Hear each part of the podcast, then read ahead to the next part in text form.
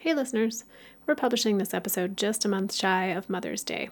And if you're looking for more ideas on how to make your way through the upcoming frenzy of advertising that will implore you to celebrate the day with anything from an embossed card to chocolate bars the size of small animals, be sure to go back and listen to episode 13 for tangible suggestions.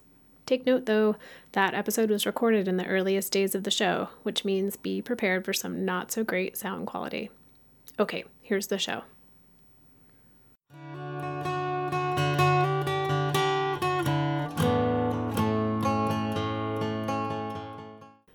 Hi, listeners.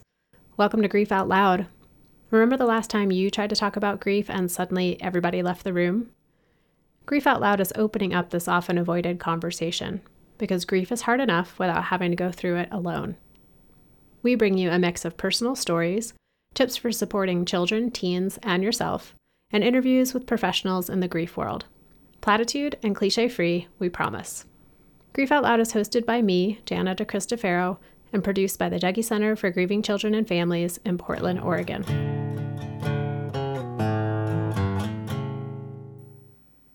Back before you could ask the Google anything from what's the best way to clean my shower grout to how do I grieve my parent, when it came to answering these kinds of questions, we had to go to bookstores and libraries to look things up. In the late 1980s and early 1990s, even if you did go to one of these places to search for information about grief, you'd be more likely to find a dense clinical textbook than something that could actually help you understand what you were going through.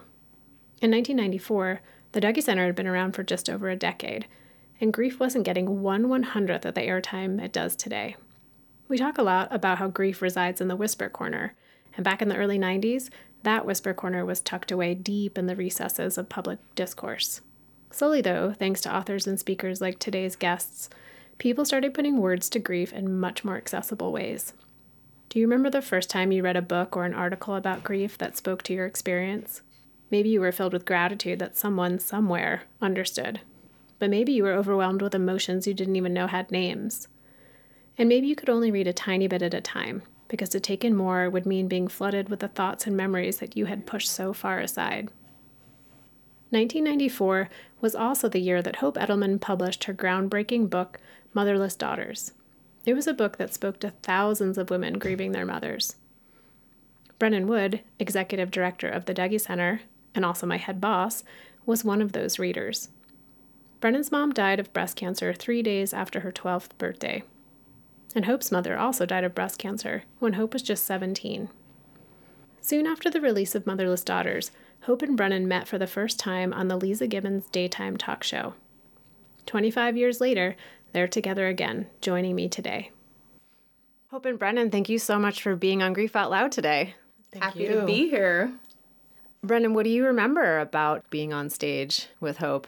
Yeah, so I remember what I remember most about 25 years ago is reading Hope's book for the first time very early on in the book, there was this piece where Hope actually described another writer talking about how if they were to meet someone in a cafe, that they might say something like, you know, I'm five foot eight, I have brown hair, uh, and my mom yeah. died when I was whatever age that person was. And I I still to this day remember reading that because it was the first probably time that I realized how descriptive it is and how much a part it, it becomes of who you are and your identity. Mm-hmm. So then, fast forward just a short time later, and through the Dougy Center, I had the opportunity to fly to LA, and I was 19, and I got to sit on the same stage with Hope and talk about motherless daughters. And of course, at that point, I had, you know, read every word in the book probably multiple times. And so I was just so grateful to be able to be there and in awe of Hope, bringing that piece to the world so that other people who had experienced what I'd experienced could read it. For me, being 19, it was um, just also, you know, being able to look at someone and see them um, having gone through what I had gone through and kind of being able to make meaning out of that, how powerful that was for me.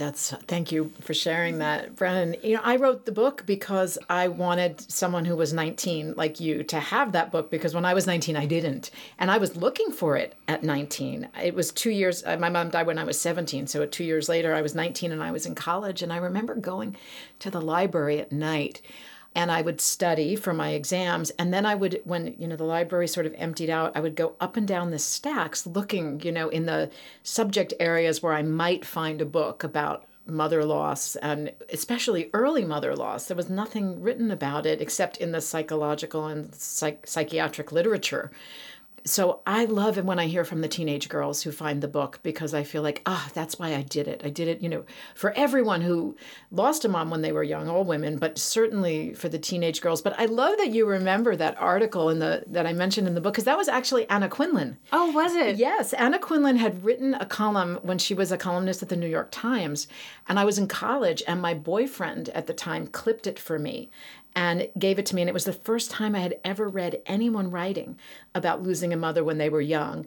And I had carried it around in my wallet for years. And we didn't have the internet at the time. And I remember my wallet was stolen on the Chicago L train, and I lost that oh, article. Oh, no. And I so mourned the loss of it because it had been for me something that I would take out and just read over. I felt like someone out there understands because it was such a defining event. Yeah. Mm-hmm. That's amazing. Yeah, and we've heard so many stories over the years of how many people who motherless daughters was the first time they found anybody saying anything that they could personally relate to. And people come to a support group in person to get that connection, but to be able to start building those understandings and that mm-hmm. mirroring of like, oh, thank you, someone sees my experience, even if I'm not sitting face to face with them. I do think even, you know, in my experience having come to the Dougy Center when I was a kid mm-hmm. after my mom died, I did have that in-person support with other kids and other adults who had a parent die. But there was something about reading that book and reading your uh, experience and then also how you brought in all of these other women's experience. Right. Even though I had the in-person support was so powerful for well, me. I didn't know any other women who'd lost their mothers. I knew my sister. Yeah. And there was one other girl in my high school. She was a year younger than me, and and I, and I've since become very friendly with her, but we weren't friends at the time. So I had nobody to talk to. And when I started writing the book, remember before the internet we used to have um, notices that we would put up in cafes with pull tabs along the mm. bottom with the phone numbers and so when i first started working on this book in the 1990s I put up notices. I was teaching for the summer outside of Chicago, and I put up notices in a bookstore and a cafe saying if you've lost your woman who lost a mom when you were young, you know, as a child or teenager, I'd, I'd like to talk with you for a book that I'm working on. And I came back the next day, and all the tabs had been pulled. Well, the first call I got was from someone I knew in college who was in my dorm mm. who said, I think I know you. I had no idea that your mom had died. And I said, I had no idea that your mom had died. And I interviewed her, and I felt like we were breaking that silence together because we hadn't done it in college, right?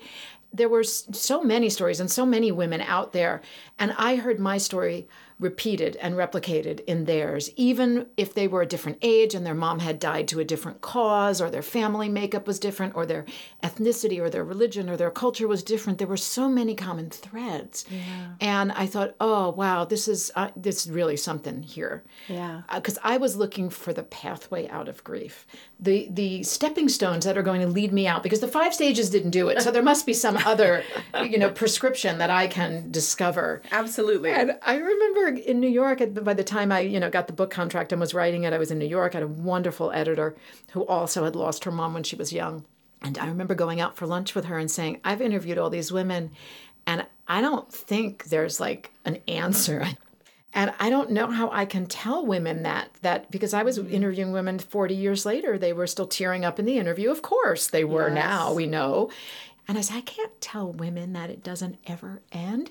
And she said, I think women are going to be really relieved to hear the truth. Mm-hmm. Like you if that's what you're finding then that's the honest story. That's what you need to share. And I think that's why the book hit a nerve because there were all these women walking around thinking it should have worked a certain way and it didn't work that way for me and I don't want anyone to know.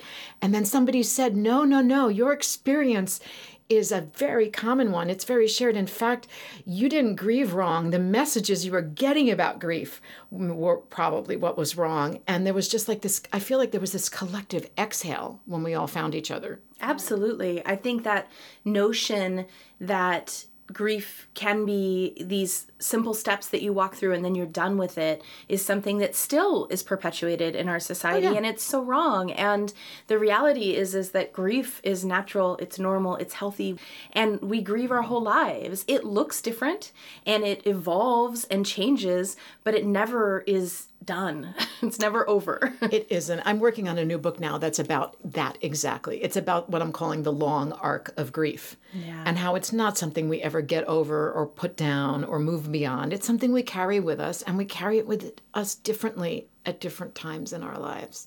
And the way that I've been describing it is that the facts of a death they remain static, right? My mom will always have died in 1981 when I was 17 and she was 42 of breast cancer. But my relationship to those facts changed over time quite a bit, right? They looked one way when I was 17. They looked a different way when I was wrote Motherless Daughters in my late 20s. They looked really different when I became a mom at 33. They looked so different when I turned the age she was when mm. she died, right? My relationship to her and those facts changed, right? They were they when I was 17, my mom was old. She was 42, right? She'd got married, she'd had kids, she'd had a job. Um, and then I turned 42. I was like, wow, she was so young. And now I'm more than 10 years older than my mother got to be. Wow. And so she's to me is now like a much younger peer. She's younger than my siblings are. So my relationship to that loss has changed a lot over time. I carry it really differently now than I did before, but I'm still carrying it. And, Absolutely. And you, have you found the same?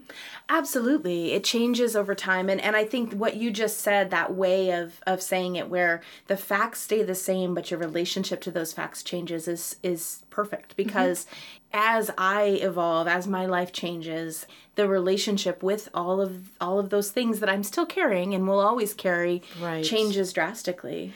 And we have all these milestones, some that I knew to expect, like reaching my mom's age at that time of death, and some that I didn't like. There was that time when I thought, wow, I'm the same age my dad was when my mom died.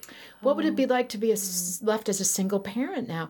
Or my youngest one just turned 17 and that's how old I was when my mom died. And I knew that was coming and I could sort of talk about it. And then right after her 17th birthday, I was so weepy. Mm-hmm. And I was like, wow, it was such an enormous personal achievement to have gotten both of my daughters to 17. I felt like I got them to a point, and, and I know this, you know, it was just in my mind, but I got them to a point where they're going to be okay yeah. if they have to manage without me because my mom got me to that point and I, I'm okay.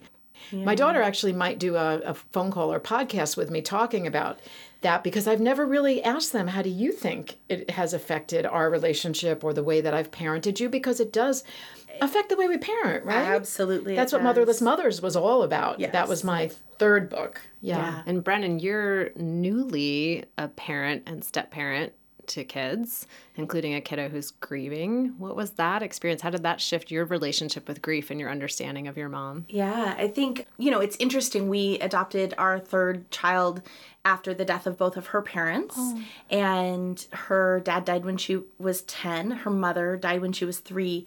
And to parent a bereaved child who's now 13 and to see it my own grief and my experience of having both my parents died. My mom died when I was 12, as we've talked about, but my dad died when I was 36. And so to parent her through that lens is very interesting and it definitely brings up all of my stuff for sure. I have a, um, a stepdaughter and a stepson, and being a step parent to them brings up so many things. And I think it has evolved my own grief. I think I'm much more aware of the things that come up for me in the context of them and not trying to just play out my own grief story on them as their parent and step parent. Mm-hmm. Uh, but it is, it's interesting. I mean, it definitely is there. It's very present during certain moments for it sure. Is. And parenting really requires us to try to distinguish between what is my stuff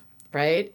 Absolutely. And how can I show up for them and meet their needs rather than having mine get mixed up in it? What's mine? What's theirs? What's ours? Absolutely. Right? Yeah. Absolutely. And that can be tough. And, you know, I, I'm sure I don't always get it 100% right, but there's definitely times where I have to say, whoa, this is really bringing up my own story. And Right. my reaction to this isn't their stuff and it isn't about them, it's about my own Right. story.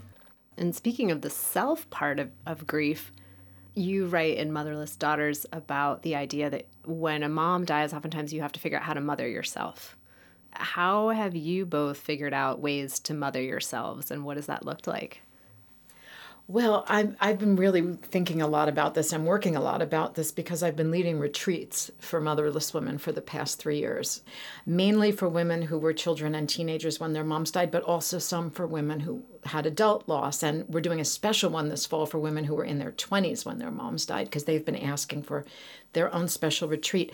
But we talk a lot about self mothering in those retreats. And I've really come to an understanding and an appreciation that self mothering is about self kindness and compassion. But also, what I've observed and work with the women on is how much. Self, how much self mothering is also about mothering our younger selves and identifying what we didn't get or what she, you know, energetically back there in existence. Really, we do guided meditations to go back and talk to that younger self and ask her what she needs. What didn't she get? What's she waiting for? Because the best person and really the only person who's going to give that to her is going to be you as an adult. And how can you bring what she needs into your present life, that I think is an amazing form of self mothering. And we see a lot of growth and transformation in the women, and they talk about that as a very powerful activity. So many women that I work with say they feel like a piece of them is stuck in the past. That's such a common refrain. I feel like a piece of me got stuck in the past. And that can mean many different things. But I really believe there's also a part of ourselves that's waiting for someone to give us what we didn't get. Because most of us, not all of us now, because there's places like the Dougy Center, but adults who didn't have these services often have grief that was mismanaged or unattended and they're waiting for someone to give them something that they needed back then and you know we can go into virtual reality and then bring it into actual reality and do that for ourselves and that's a very powerful form of self-mothering That's amazing. And I think that the consciousness around that and the like thoughtfulness around that is so powerful. And I think that, you know, one of the things that we don't give a lot of is permission to feel the true feelings about everything that happened. There is a tendency to anyone who died becomes a saint and mm-hmm. everything that happened around the death has to be okay because everyone was just doing their best. And I think that there is an opportunity for us to say, absolutely everyone did their best and maybe that wasn't enough and how do Yes. i address that for myself without placing blame without necessarily needing to address that with anyone else how do i work on that for myself for me i think a lot of my own self-mothering has been true forgiveness of anything that i did to navigate those times Yes. and to get to where i am today and 100%. you know i'm i'm happy with my life and I'm happy with who I am in this moment. And so, therefore, everything that it took to get here is okay and Right. is a part of the journey. And there are things that, you know, coping mechanisms perhaps that you come up with along the way that you have to say, okay, it's okay that I did that in that Mm-hmm. Yes. moment. It it got me through. And now I'm 43 years old and I can choose different different ways of coping.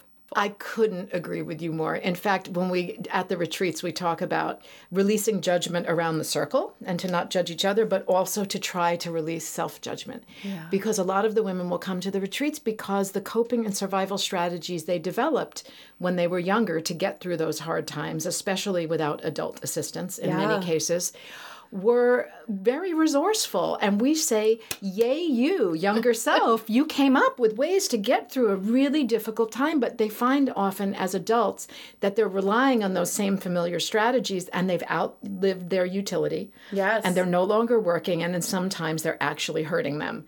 And like, let's say, for example, that you had to learn how to take care of yourself and be independent. I hear that one a lot. Well, that's amazing that as a 14, 15, 16 year old, or even younger, you develop the skills to get yourself out of the house, into college, into a job, whatever it was.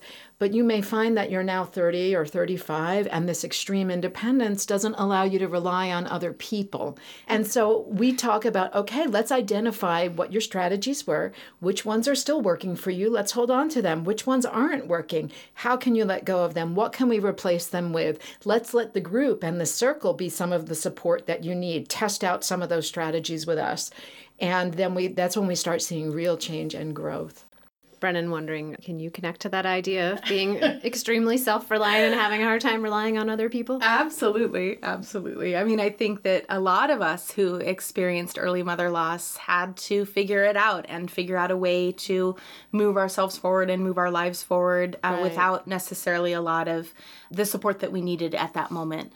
To then examine that and say, do I need to be incredibly right. self reliant or can I open up to partnership or to be able to delegate at work or any of those things that perhaps we haven't done so well in the past because we feel like we have to do it all ourselves. Yes. And, you know, I believe that one of the drawbacks of the 20th century was that we started thinking as a culture of grief as primarily a psychological or psychiatric experience, right? And it, yes. it really is, um, it can be a physical experience. So there's more appreciation for that now.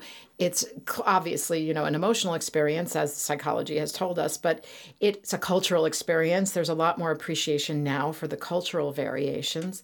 Um, but it's also a social experience, or I think was meant to be a social experience. And we really lost a lot of that yeah. in the 20th century. So, support groups like you offer here at the Dougy Center and like the retreats yeah. bring some of that social component back in. But there's also a very practical component to grieving. For adults, that's often making the arrangements, right. figuring out how to keep the family going.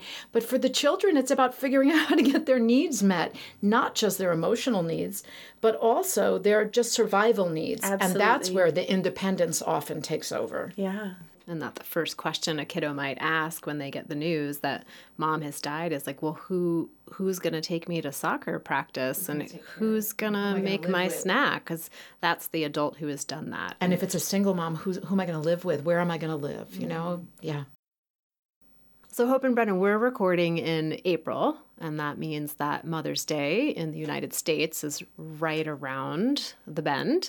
And knowing that that holiday comes with all kinds of layered emotions for folks. So, folks mm-hmm. who have had a mom die, but also maybe people who are estranged from their mom mm-hmm. or have a very complex relationship. Brennan, you've been through how many Mother's Days now? 31. 31. Say, something like that. mm-hmm. So you went through 31 Mother's Days as a grieving daughter. Yes. And now you're also parenting a grieving daughter. Yes. What's that day like for you? Yeah. This last Mother's Day, when taking my daughter and myself to the church where both of our moms are buried because her mom was my first cousin. So both of our moms are at the same church. And I described it as a day with more layers than an onion uh, because here I am uh, grieving my mother's death, grieving her mother's death for her, and then also mothering her. And it's very complex. I think the place that I have come to over 31 years of Mother's Days is the idea that my life is my prayer to my mother and my, I live in my mother's love, and that therefore Mother's Day has to become an extension of that prayer and that love in order for me to uh, connect with it in some way. I can't have it be just an, another day where I'm miserable and miss my mom. Uh, at this point, it, it was for many years yes. a day where I was miserable and I missed my mom. Mm-hmm. And now days like Mother's Day, like my mother's birthday, like the anniversary of her death day, have to be something where I connect with her and connect with myself in a loving way. And I agree with you completely, Brennan the best way I think that anyone can honor their mom, if they had a good relationship with their mom, right? Because we can't always assume that someone does. There are moms out there who don't connect with their children or aren't connecting with their children. But if you had a good, close, warm, loving relationship with your mom and you're missing her, I say, uh, think about what values of hers you embody and want to carry forward and find a way to express those values. Yeah. on that day. You know, my mom was very altruistic. Mm. My mom was a, a big time volunteer, and she instilled in us a sense of public service and social justice. So I try to always make Mother's Day or Mother's Day weekend about doing that work and finding some way to work that into the weekend. And it's usually because there are luncheons for motherless daughters all around the world that Saturday. There's an opportunity then to go and help other women, right? Yeah. Cope with their losses and talk about it, these these subjects. And so I feel like doing that work is honoring my mother. Whatever values your mom embodied or instilled in you, to carry them forward on Mother's Day, I think is the best way to honor the people that we love who are no longer here.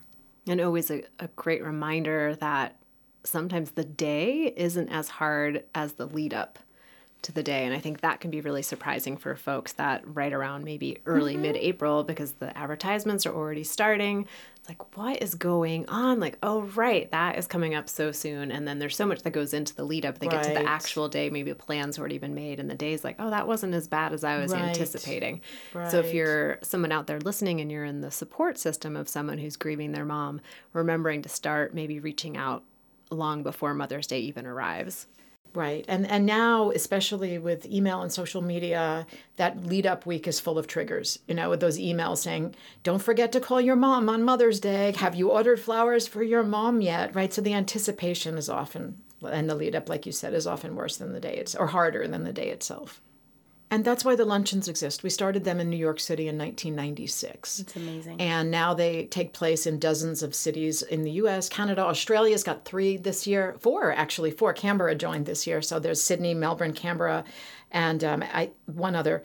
And um, there's in the UK and sometimes in Dubai and all over because women want a place to come honor their mothers on Mother's Day weekend and they want to do it socially. You know, this long arc of grief really does have a social component and they want to be able to do it in the company of other women who understand that it's not grim or upsetting to recognize your mother on Mother's Day if she's no longer alive. That in fact it helps women feel good, right? It's Absolutely. that's how they're continuing the bond. We yes. know that, you know, that was the the next the most recent wave of grief theory is that we need to stay connected to the people who've died, not leave them behind. Yes. And, you know, even Freud, who was the one who told us that this is the work of mourning is to detach and leave them behind, a few years later discovered after his daughter died that his own theory, in fact, was not right. He, that it, it didn't work in practice. Right. That it, in fact, that was not how he was experiencing grief. But by then, it had taken on a life of his own. Yeah. Its own. It was too late.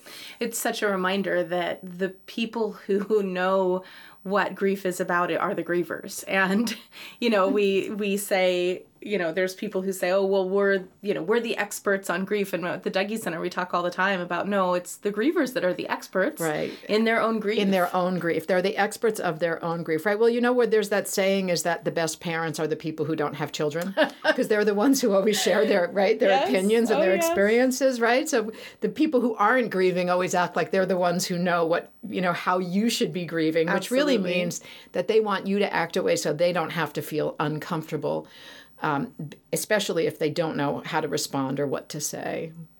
Brennan, I wanted to go back to something you mentioned earlier around when you first read Hope's book, Motherless Daughters, of having a mom die being such a defining characteristic in your life and that guiding and shaping so many decisions. And I'm curious for both of you how the concept of that, of your mom's death being just so integral to your identity, how that has shifted over time.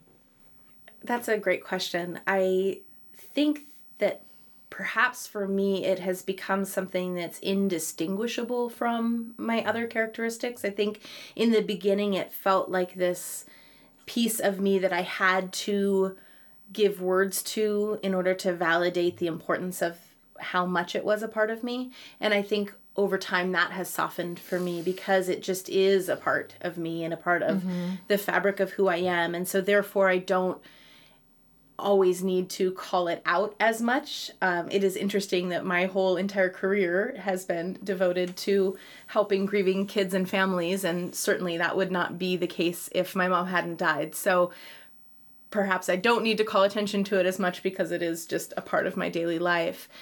For me, the analogy I use very much in the beginning of grief over my mother's death, I was dropped into the middle of the ocean and the re- waves were unrelenting, and I could barely come up for air before another wave pummeled me. and over time, that softened and the storm lessened, and now I'm walking on the beach and I am always aware that the ocean is there and every once in a while it will a wave will will hit me Right. but it's a completely different experience than it was when my mom first died. Yeah, and uh, same here is that it's become such a big part of my professional life. And I talk about it so frequently now that it's hard to imagine how it might have evolved otherwise.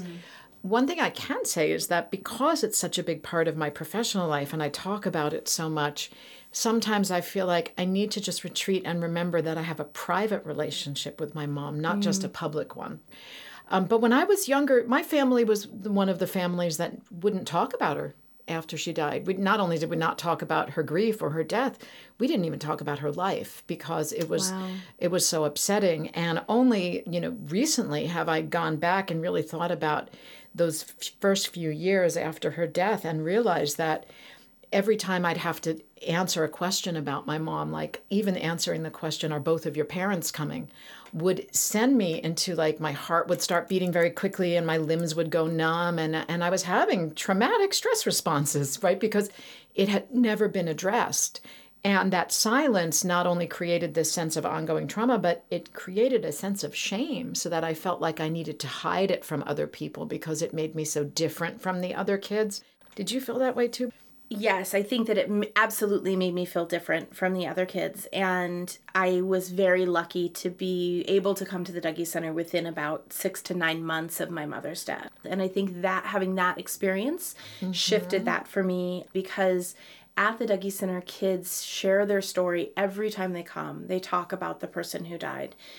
Getting comfortable with that story really changed my response my you know my biological response to those types of questions was very different after having the opportunity to come to the Dougy Center. You are of the generation right after mine, right? Because the Dougy Center started in 1982 here, but there were no bereavement services in my community Right. in 81 or for a long time after. I grew up in the suburbs of New York. Yeah. So that's a big difference. Yes. People who lost parents in the 70s or the 80s anywhere else didn't have those kinds of support services. And so Yeah. Our stories over the long haul would be different than than kids who were getting that sense that there's a place to go talk about it. This is a story that I can share and I can carry instead of one that I have to hide from everybody. Absolutely. It's a completely different experience to Yes, learn at 12 years old that my reaction to my mother's death was absolutely normal and that Mm. there wasn't anything wrong with me for feeling the way that I felt. That would have been life changing for me and others who had lost a parent around that Absolutely. time. And I say all the time that the Dougy Center saved my life. Yes, I hear, I get emails from readers frequently that say, Your book changed my life. Yeah. And I think, wow, what an amazing gift that there could be a book that exists. Let's separate me from having written that book. That a book has the power, right? That words have the power to change somebody's life like that. But it's not just the words, it was the stories in there. It was them discovering just like you did in those groups, that what you were feeling was common, that it was acceptable, that I don't like using the word normal, you know, because normative, I think we should use, but Yeah. but I just this idea that you were not alone. And what I've found is that right after a loss, people want to be with others who understand what it's like to be in that space right? That that space where you feel like you're going crazy and everything else in the world is normal and nothing feels normal for you and you don't know and you can't sleep and you can't eat or people want the comfort of knowing that what they're going through right now is is, is shared by others but i find that over the decades over years then we want to get more specific Hope, as you were talking about that, it makes me think about when folks come to the Dougy Center or any type of opportunity, your retreats, or just a chance to be in the room with other people who are grieving. It's like, whew, exhale on the commonality. Now there's some space to look at what isn't common? What is unique about my experience? What was unique about my relationship with my mom? What was unique about me at that age? And that allow it opens up the door for people to really get to know themselves and know their grief and know that their parent that they're grieving. But it feels like that commonality has got to be the first place to start. I agree. And when I wrote Motherless Daughters, I was really focusing on those commonalities because that was how we were building community. But now I'm gaining a much greater appreciation of the differences. And one of the questions that we are asking now at the retreats is Was there a culture or religion that was important to you? Let's also look at our grief within a context what era? Because history creates an important context. Culture you maybe you were living in a bicultural family or you lost a parent in a different country and then came to america and how did that play into it? And let's learn from each other and support each other in our differences as well as our commonalities yeah we've been talking that, about that a lot more in our groups too of how our race, our culture, our gender identity, our sexual orientation, yes. our access to economic resources, all of those things can go into how one we experience our grief and then what permission we feel like we have and don't have to express that grief. It's so important for people to be able to say like what what's my identity and how does that interplay with my grief? It is. And that's, you know, that's where I think grief grief support is going in the 21st century. Well, Hope and Brennan, thank you so much for being part of this conversation as we talk about the importance of building community and connection. Doing a podcast allows people who maybe aren't have don't have ability to come to a support group or aren't in a place where they can come to one of your retreats, but they can tune in today and just hear your story. So thank you for being part of creating that vast ability for people to connect remotely. And thank both of you for the work that you do here at the Dougy Center and what the Dougy Center does for other centers worldwide because you really are changing lives. Thank you. And thank you for all that you have done for me personally oh, and for the world. It's so good to see you again. it's 25 years you. later. Let's not wait another 25 know, years. Please, please. Well, I'll be here in 25 years for reunion tour. We'll be back. Great. the 50 the 50th anniversary. So, listeners, stay tuned. 25 years, we'll be back for reunion podcast. And uh, thank you for being part of our audience. You two are building a community with us. If you are new to our show, you can find us at dougy.org. If you're new to Hope and her work, I will be linking to all of the ways that you can get in touch with her and learn more about the exciting work she's doing with retreats and new, the new book that she's working on. If you want to know about Brennan, just come to our website. She's there too. So thanks for listening. Hope you'll join us again next time.